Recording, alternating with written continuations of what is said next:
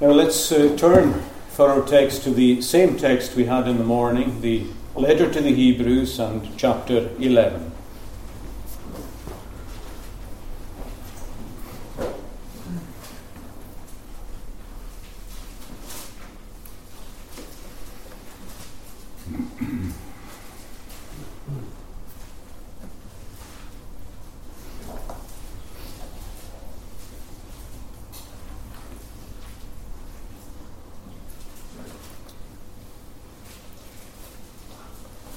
the famous uh, chapter on faith, which highlights the faith of many of God's eminent men and women in the Old Testament.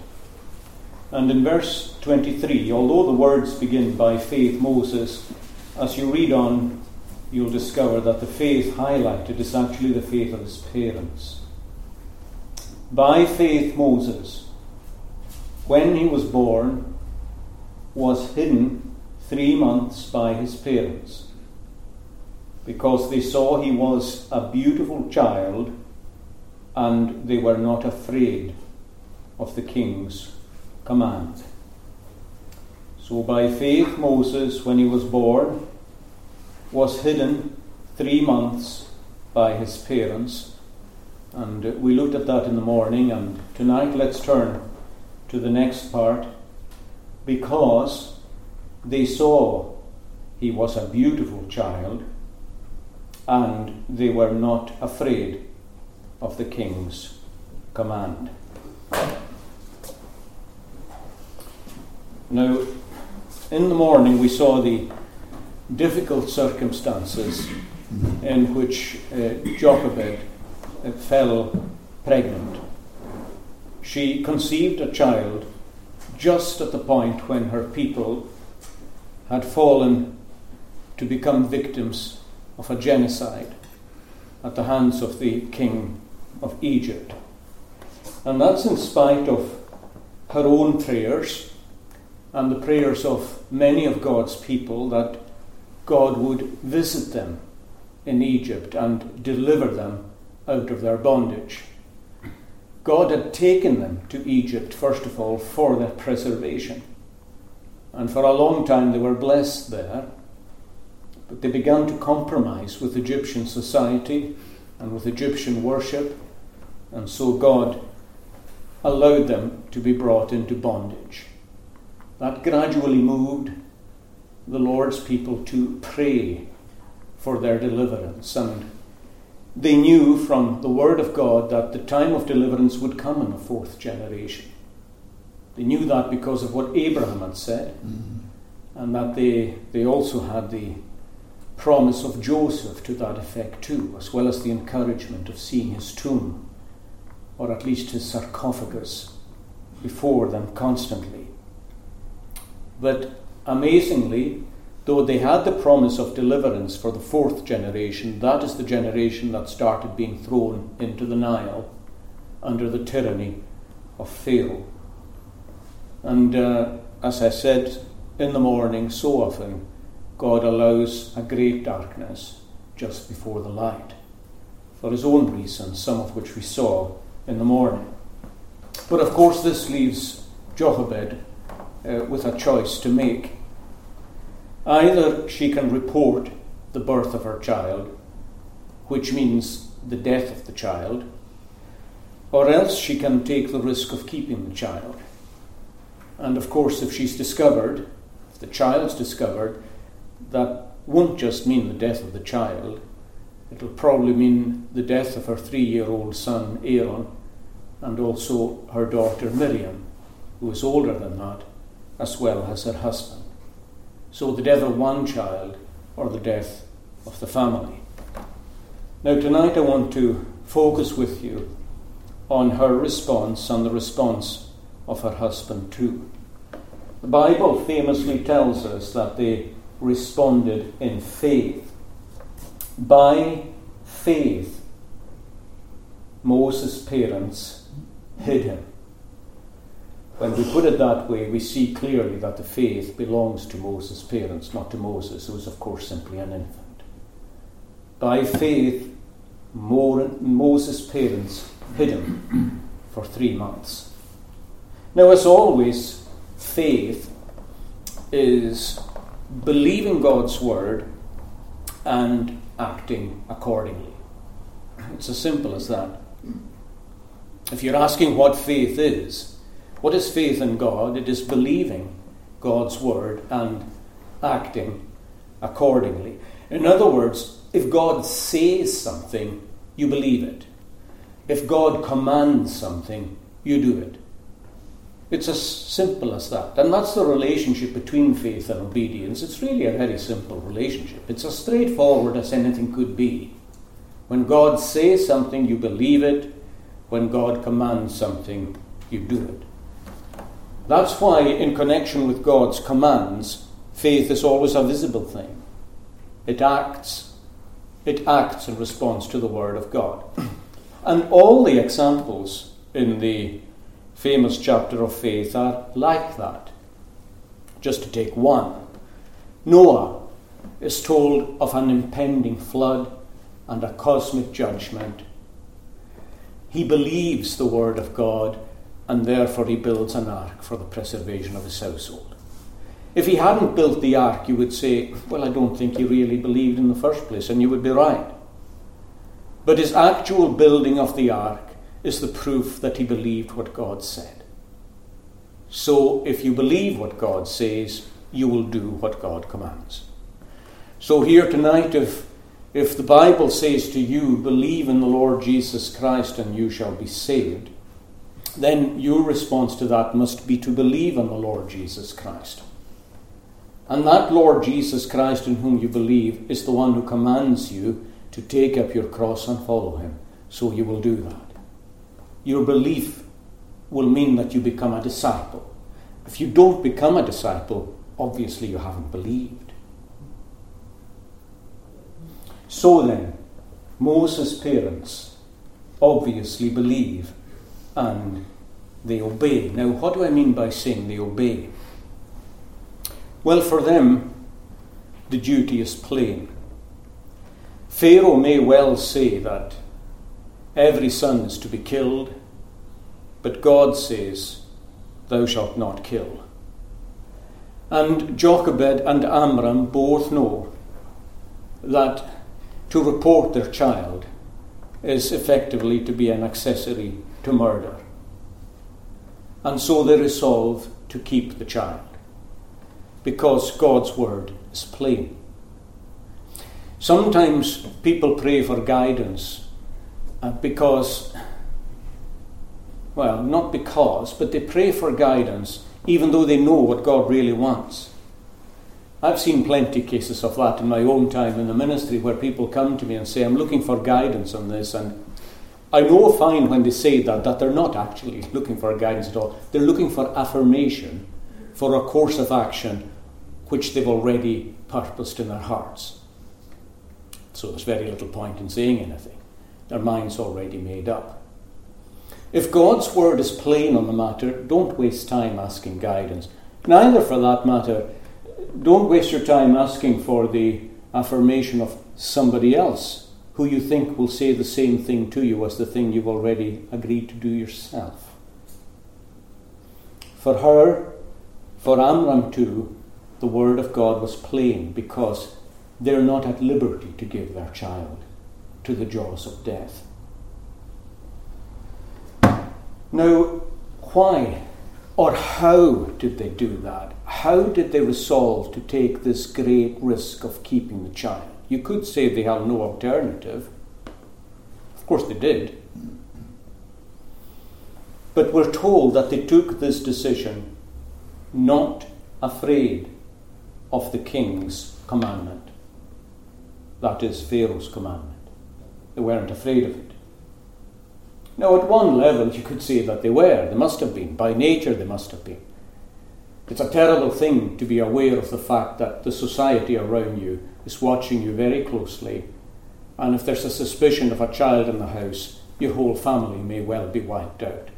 That's something to be afraid of by nature. But when the Bible says that they're not afraid of the king's command, what it means simply is that they fear God more than the king. They had more respect for God's commandment rather than for the king's commandment. So naturally, they might have a fear of Pharaoh, but in their hearts, the greater fear was the fear of the Lord, the desire to honour him, the desire to respect and to keep his commandments. That was uppermost in their hearts because they were a godly couple, a godly man and a godly woman. So for them, the King of Kings was to be obeyed and not the King of Egypt. It's a little bit, in fact, it's very like the midwives that we considered in the morning. They were put under, as part of the genocide, the initial part of the genocide. The genocide was to be mediated effectively through the Hebrew midwives, and they were told to kill the male children when they were born. But we're told that they feared God. And so they didn't kill the Hebrew boys, they kept them alive. And as I mentioned in the morning, when Pharaoh saw that this amazing birth uh, rate amongst the people of God was growing and growing, he, he called them to account. And of course, they, they span a story about the Hebrew women being more lively in giving birth, and by the time they got there, it was too late. They were born. But we're told that God blessed the midwives and he made them households or he gave them families. I, I can't help but wonder it's not my own thought, I've, I've seen it elsewhere, but I, I think it may well be the case that sometimes midwives perhaps were, were those who were themselves single or free. Uh, maybe they just were not able to conceive, but God opened their wombs. And He did so as a reward. And uh, that is a reminder to us that um, those that honour Him, God will honour. Not always in the ways that we expect. Sometimes we expect God to honour in certain ways. For example, uh, if I lose my job because I am keeping God's Sabbath, I will be immediately given another job. That's not perhaps the way that God will honour you, but He will honour you. He will honour you, and He will honour you visibly too for honouring Him publicly.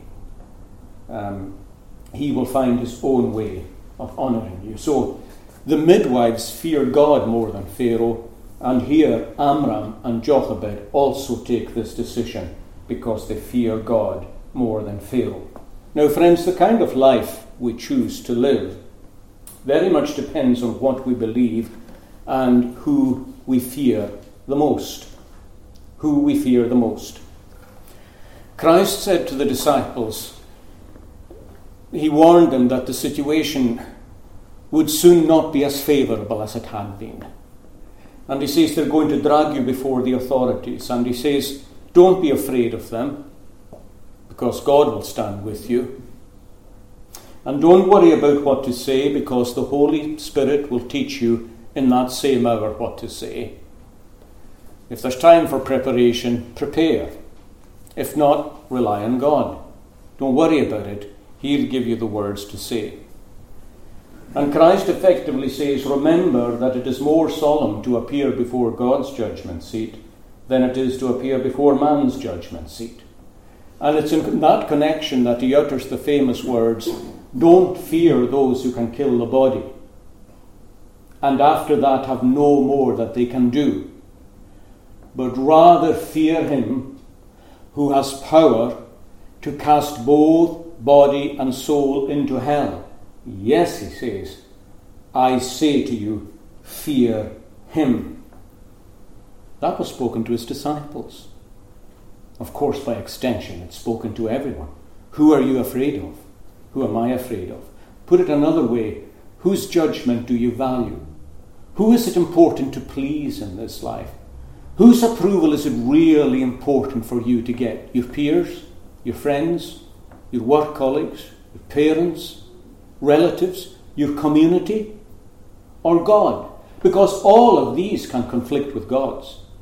All of them. Even our mother and our father. If we are afraid of those who can just kill the body, that's not wise. Because once they've done that, there's nothing more they can do.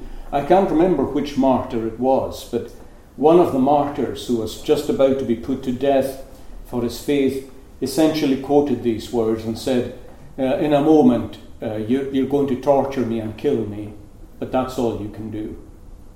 I'll be in the hands of the Lord in blessedness forevermore. Whereas you, on your part, your sufferings will be endless.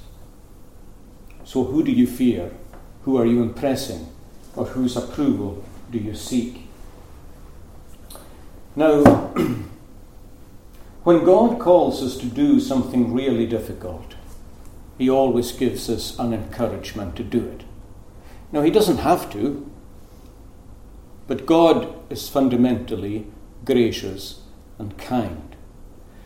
And God knows the difficulty involved in doing difficult things. There's a reason He calls us to do them, reasons that have to do with our own spiritual well being, reasons to do with being a blessing to others, reasons to do with the glory of His own great name. But he still doesn't ask us to do difficult things without giving us encouragements in doing them. And he does that in connection with Amram and Jochebed's decision. Because the moment the child is born, they saw that he was different. We're told that they saw that he was a beautiful child. A beautiful child. In the book of Exodus, the same word is used. He was a beautiful child. The King James had the word goodly, which is not at all wrong because it actually meant beautiful, or at least that was one meaning that the word goodly had long ago. I suppose it, it gives you a slightly different idea now that, that he was good inside, which is not what's being conveyed by the word at all, but simply beautiful. He was a beautiful child. Now, the question before us really here is what exactly did they see? Or maybe not exactly, but, but what is it that they saw? There are aspects of what they saw that I don't think we can fully understand, but what essentially did they see in the face of this little child? Perhaps I can put the question like this Did they see something natural or did they see something spiritual? Did they see a natural beauty or a spiritual beauty? Now, friends, I would argue very strongly that what they saw was a spiritual beauty on the face of their own child. Some kind of glow or some kind of lustrous appearance that led them to believe that there was something about this child that meant that he belonged to God. Now, I've got three reasons for saying that. The first is that just to see that he's a beautiful child naturally doesn't really mean much. I mean, whose child isn't beautiful? Or to put it another way, whose child isn't beautiful to their parents? I mean, it would be a strange set of parents that didn't think that their own child was beautiful. There's more to this than that. The second reason is that the word used here for beautiful in the Hebrew language is a rare word. There's a few words for beauty in both Hebrew and Greek. But the Greek word, did I say Hebrew? The Greek word used here for beauty is very rare. In fact, it only occurs twice in the New Testament, and they both relate to Moses. They both relate to Moses. Here, in our text, they saw that he was a beautiful child. And the only other time this word is used is in Stephen's sermon in the book of the Acts, which we read together, or at least we read the extract that had to do with Moses and his parents. At this time, Moses was born, and he was well pleasing, or literally beautiful to God. He was beautiful to God.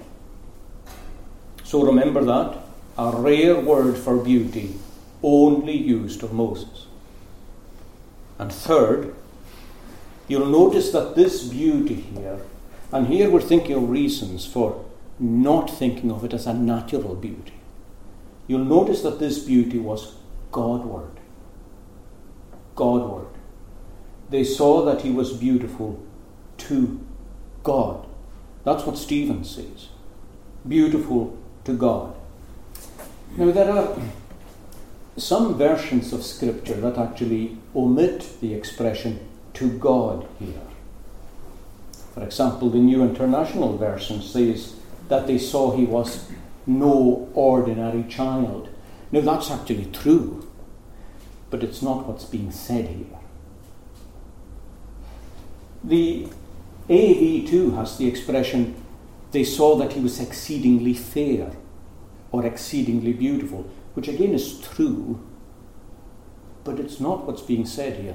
Although, if you, if you do look up the AV, you'll notice in the margin there's a little note and it says, or fair to God, beautiful to God. And it's good that that note is there because in the Greek it says it very explicitly to God. He was beautiful to God. Now, notice the importance of that. In fact, this tells you that it's not to do with natural beauty. What the parents noticed was something on the child's face that was beautiful to God. Not to themselves, but to God. Now, I'm quite sure it would have been beautiful to them because it was beautiful to God. That's not the point. It's nothing subjective about how they felt about it, it's an objective thing on the countenance of the child. That this child is beautiful to God. Some kind of mark of God's favour upon this little boy. Now, we don't know if anybody else saw it. We don't know if anybody else was present. It's quite possible that the Hebrew midwives were still going about their business. More than likely they were.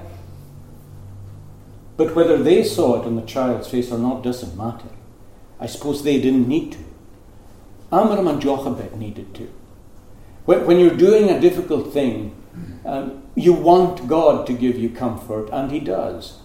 I think that's how we understand Gideon's signs when Gideon was called to fight the Midianites, and he felt himself completely inadequate for fighting the Midianites. He, he wasn't a soldier, he wasn't trained up to do that kind of thing. He felt it, that he was from an insignificant family, a family that had attained to nothing in Israel, no reputation or anything of that kind. And he wanted an assurance from God that this call was real and genuine. And God gave him the signs of the fleece. He gave him a remarkable sign. Mm-hmm. One day there was dew on the ground, none on the fleece. The next day there was dew on the fleece, none on the ground. Now, I could have them switched the wrong way around because uh, I sometimes do these things. But both these happened one day after another. Not just one special sign, but two special signs. Because he was not asking out of unbelief as such, but asking out of a powerful sense of his own unworthiness and his own incompetence. And God comes down to that kind of level. If his spirit had been otherwise, God would not. He would have come to him with chastisement, like he did to Zacharias when he doubted that Elizabeth, his wife, could have a child. God chastised his inability to believe, but he didn't chastise Gideon's because it grew out of personal unworthiness and personal incompetence. And Amram and Jochebed needed a sign.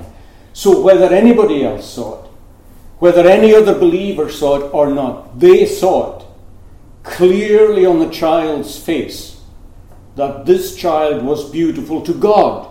The divine favour was upon him, the divine approval, the divine seal was upon him. This child belonged to God. Now, there's something about that that's unusual, obviously. It's not unusual to see someone's spiritual condition in someone's face. It's not unusual at all. I've seen conversion on a person's face. And I've seen backsliding on a person's face. And I mean that. I remember a person walking up to me, strangely enough, as I was washing a car in Glasgow, saying hello to me, walking up the driveway, and I knew they were converted. I also remember meeting another person several years after seeing them before, and before they had spoken, I knew they were backslidden. I'm not saying that I have a permanent gift for these things. There are many people who are converted, I didn't notice it. Many people backslidden, I wouldn't have noticed it. But I did. And it was true. It Shouldn't surprise us because, as the psalmist said of God, You are the health of my countenance. And sometimes our spiritual condition is written on our faces. I'm sure if you're a Christian yourself, uh, you'll have noticed it on other people's faces. That's not the unusual thing here. There's a couple of things that are unusual here. The first is that Moses is still just an infant. He's not expressing himself, not expressing his moods or his emotions or his condition at all. In fact, when it comes to his condition, that's the second thing that's difficult to understand because if we understand the scriptures properly, he hasn't even come to faith yet. If we understand verse 24 right, then I think verse 24 is telling us that he made the choice to follow the Lord when he was 40 years of age. By faith, Moses, when he became of age, and we'll be looking at this just perhaps in a couple of weeks' time as we're making our way through the book of Exodus by God's grace. But famously in verse 24, by faith Moses, when he became of age, refused to be called the son of Pharaoh's daughter and everything that involved, the kind of life that he had, which was a great life, worldly speaking, from a worldly perspective. He refused that, choosing rather to suffer affliction with the people of God than to enjoy the passing pleasures of sin. That was his choice. He made that choice. By the grace of God, he was brought to a place where he could see the difference between the world and what it had to offer, and the Christian life and what it had to offer. If that's so, then in his infancy, he is not yet regenerated. He is just like a child who is not the Lord's, just with the same fallen human nature that you and I have or had before our conversion. So, how do we understand his face? Well, friends, let me say uh, something, perhaps a couple of things. First of all, he may not yet be the Lord's, but he is his by covenant, and he's God's by purpose and by election. God has already chosen this child to be his own.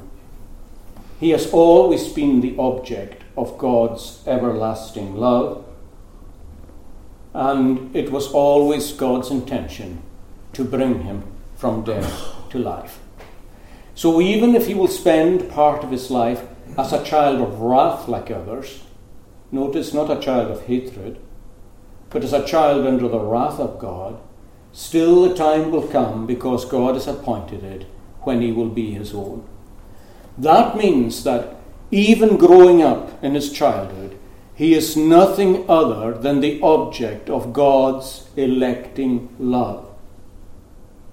That's who he is that's where he appears in the sight of God.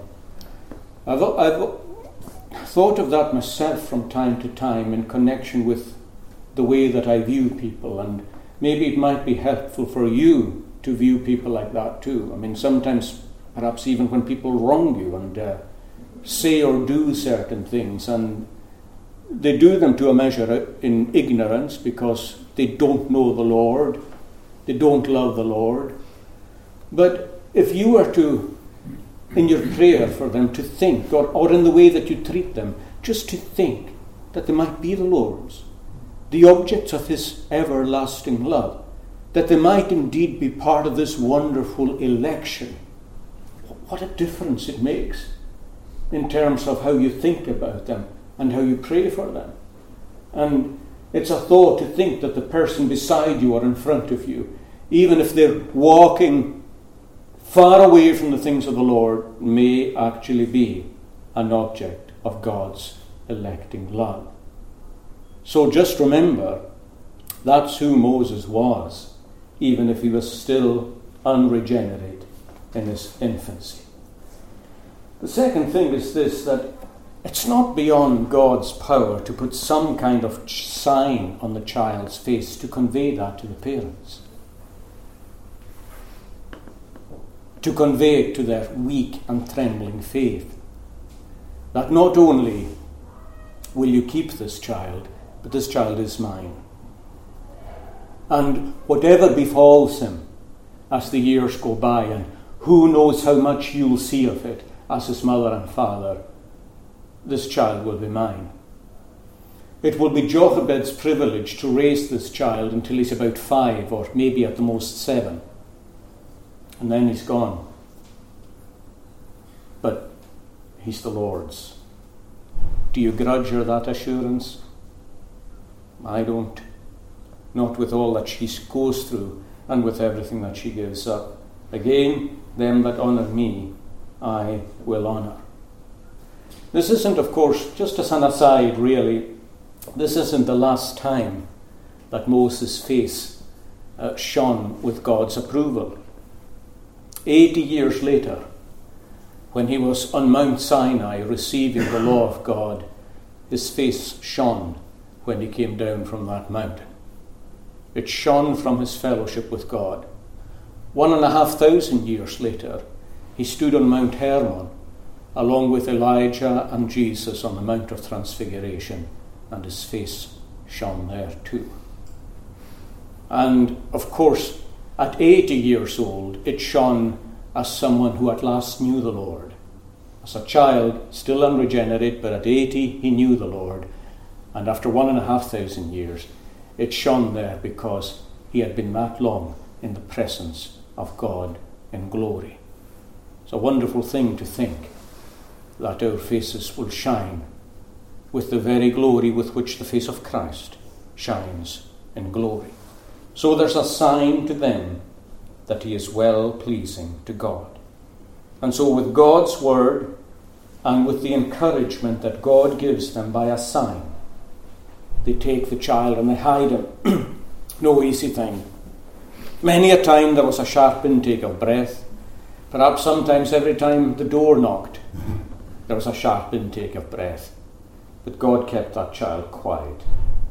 And the God who told them to keep the child is the God who would watch over the child.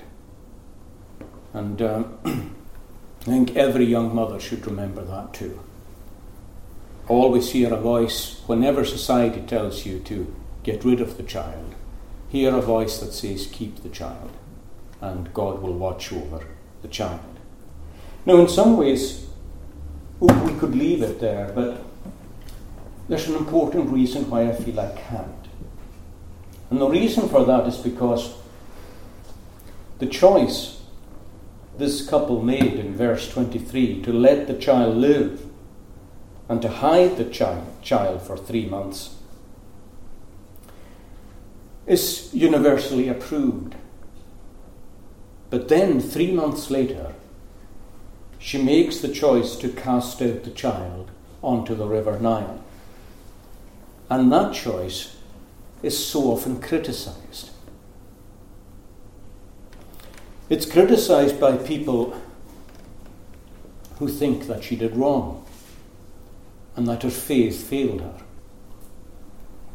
And in some ways, she's best known as the woman who cast him out on the river after three months than the woman who kept him hidden for three months. So I don't feel I can leave this verse without touching on what she did three months later. When she put the child into the basket and she cast him out in the river, was that an act of unbelief or was it an act of faith? Now, as I said, some say unbelief. And they say, why, for example, if it was faith, why was it not mentioned in Hebrews 11 as a great act of faith? Quickest answer to that is that not everything these people did is mentioned in the chapter of faith. All that's mentioned in connection with Jacob is how he blessed his sons when he leant on the top of his staff. That's all. Or many other things that Jacob did by faith. All that's mentioned in connection with Joseph was the commandment that he gave concerning his bones. That's all that's mentioned about Joseph. So it doesn't clinch anything, the fact that casting him onto the Nile is not mentioned as an act of faith. Yes, but some people say, well, isn't she at last doing what Pharaoh said to be done? Pharaoh said, every child to the Nile. Stephen said that the, many of the Hebrew people did cast out their children, and now she casts him out. He used that expression himself, that when she cast him out onto the Nile. It sounds like faith giving way. It sounds like she said effectively something like this that I have tried and I have done what you commanded me, and I have been kept. But the child surely won't stay as quiet as he's been for these first three months. There's no deliverance. You have not visited us a people. You have not answered our prayers as a people. There's nothing left for me to do but follow the example of other people around me who just give over their child to the Nile and to the genocide. Even the great Matthew Henry at this point says that he wondered if her faith was beginning to fail, although within a couple of sentences he seems to change that. Was it unbelief? Well, friends, I don't think so at all. There's one great reason why we should view putting him out in the basket onto the Nile as an act of faith. One great reason. And that is that everything she does in connection with putting him out onto the Nile is only consistent with someone who is looking for life for that child and not death. It's as simple as that. You can't possibly look at what she does for a three year, three month old boy as anything other than the act of a woman who wants him to live and who believes that he's going to live, not a woman who is giving him over to death. In other words, she is guided by the Lord. Let me just go through what she does and why it's important. The first thing is that she prepares an ark. She prepares it. She pitches it. Inside and out, asphalt and pitch. Why? If, if you're putting the child into the river to be destroyed and to be consumed and to be eaten up by the animal life in the river, what's this for? What's the pitch for? Again, not only does she prepare the ark, but she places the ark. Don't know if any of us give proper attention to that. She doesn't, you know, you sometimes see children's books and pictures, they can sometimes be a bit misleading. There's nothing wrong with the pictures, but they can sometimes be misleading. You see her just setting out a, an ark onto the river as though it could go anywhere. She doesn't do that. She places it in the reeds at the side of the river. Not to move, but to be there. And she doesn't just put it anywhere, she puts it in the proximity of Pharaoh's palace, where Pharaoh's daughter bathes she places the ark. It's not the ark of, not the action of someone who's just letting it go and letting a child go to the devourer. So she prepares an ark and she places it. And then, in her own way, She protects the ark. I'm not referring there to the pitch, but to the fact that she asks her own daughter Miriam just to stay at a little bit of distance and watch what befalls the ark.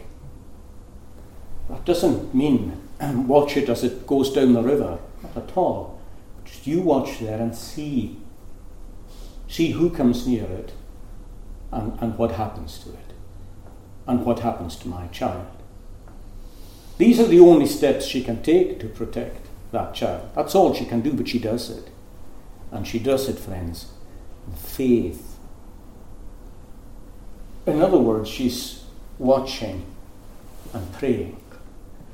This isn't the act of a woman who's giving up. It's the act of a woman who's asking to God to do the unthinkable. And in some ways, it is unthinkable because the Nile is swallowing them up one by one. The Nile is effectively, to all intents and appearances, giving the victory to the devil, giving the victory to the God of this world. Remember, the Egyptians worshipped the Nile as the source of their life, it was the great divinity. Pharaoh, as we saw in the morning, had the serpent on his headdress and the serpent on his staff.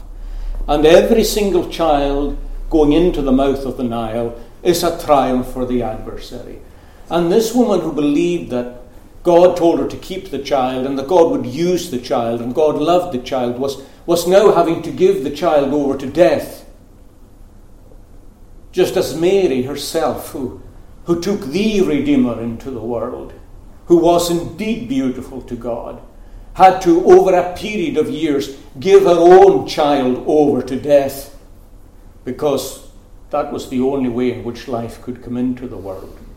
And the fact of the matter is that the life and the future and the destiny of the Hebrew people was inside that little chest. And she watches and she prays over it as a woman of faith. Now, I'm mentioning a woman of faith, not because her husband has nothing to do with it, but because the focus lies on her She's the one who took the ark. She pitched it. She placed it.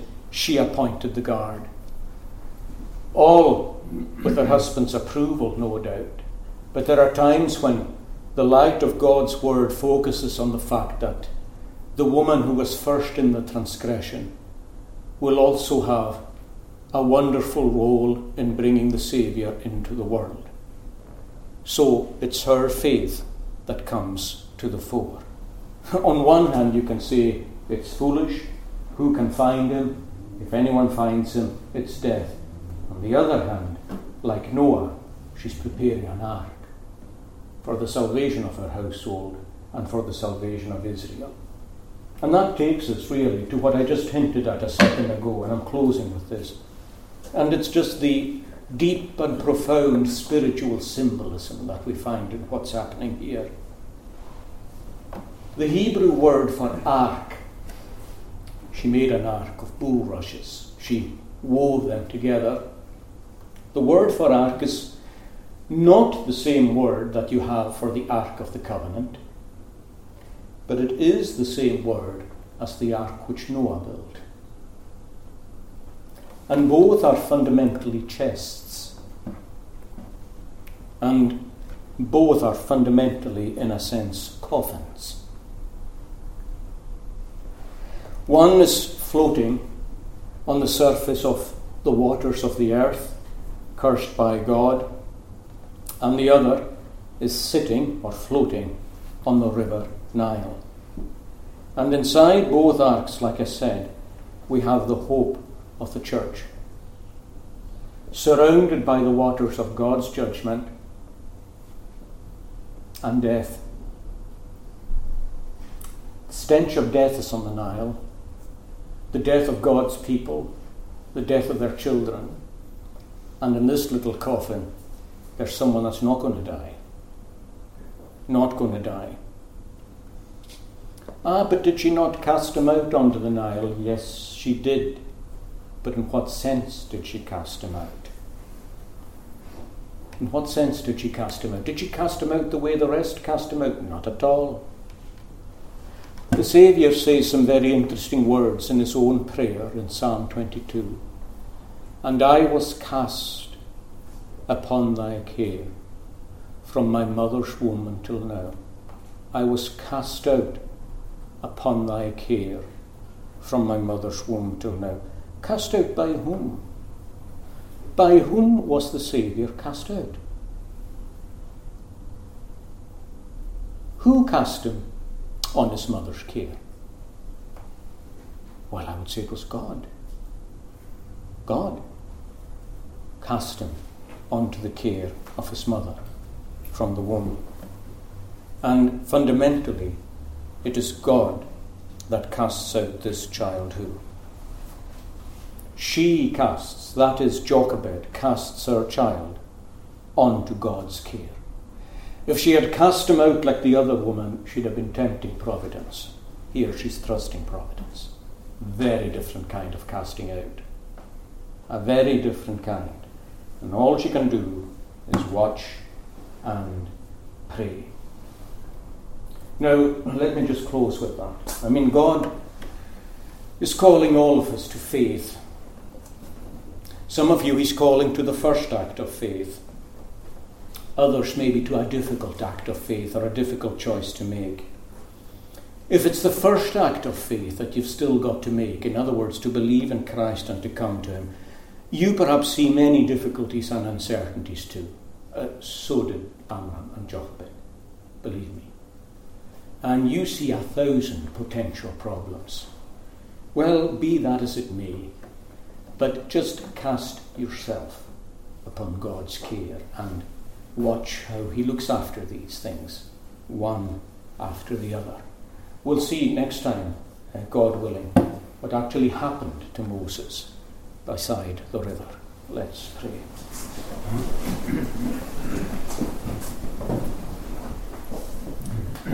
O eternal God, uh, forgive us for uh, a faith that often trembles in the face of adversity, and how sometimes it is too easily conquered by unbelief. Always, when we take our eyes off the Saviour and we look at the wind and the waves, small wonder then that we begin to sink. But with our eyes upon you, then, it becomes possible for us to walk upon water too. And because we believe, we can say that we can do all things through Christ who strengthens us. Enable us then to see the nobility of faith, to see its beauty, and to see our need of it too. And help us even now, whatever our circumstance, to yield ourselves over to a gracious and merciful God who will do for us exceeding abundantly above whatever we could ask or think. And little did Jochebed understand where Moses would end up and how mightily he would be used. And all this after placing him in a small coffin. In our Saviour's name we pray. Amen.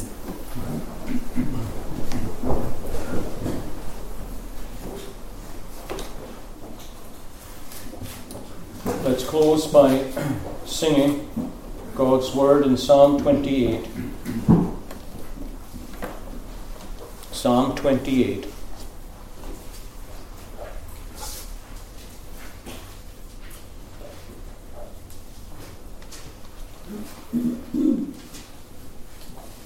At verse 6. and it's good if when we're singing these words, if we can really internalize them and take them to ourselves by faith. Forever blessed be the Lord, for graciously he heard the voice of my petitions and prayers did regard. The Lord's my strength and shield. My heart upon him did rely, and I am helped. Hence my heart doth joy exceedingly, and with my song I will him praise. Their strength is God alone. He also is the saving strength of his anointed one. And then the appeal to God himself O thine own people do thou save, bless thine inheritance, them also do thou feed, and them forevermore advance. These last four stanzas we stand to sing. forever, blessed be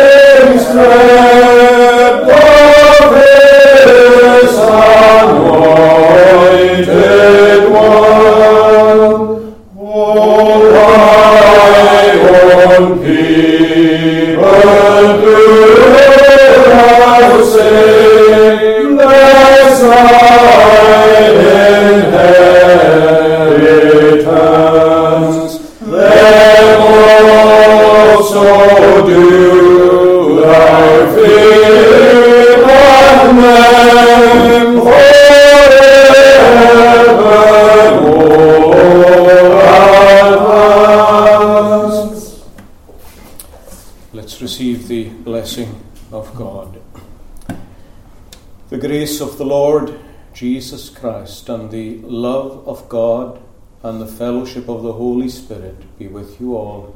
Amen.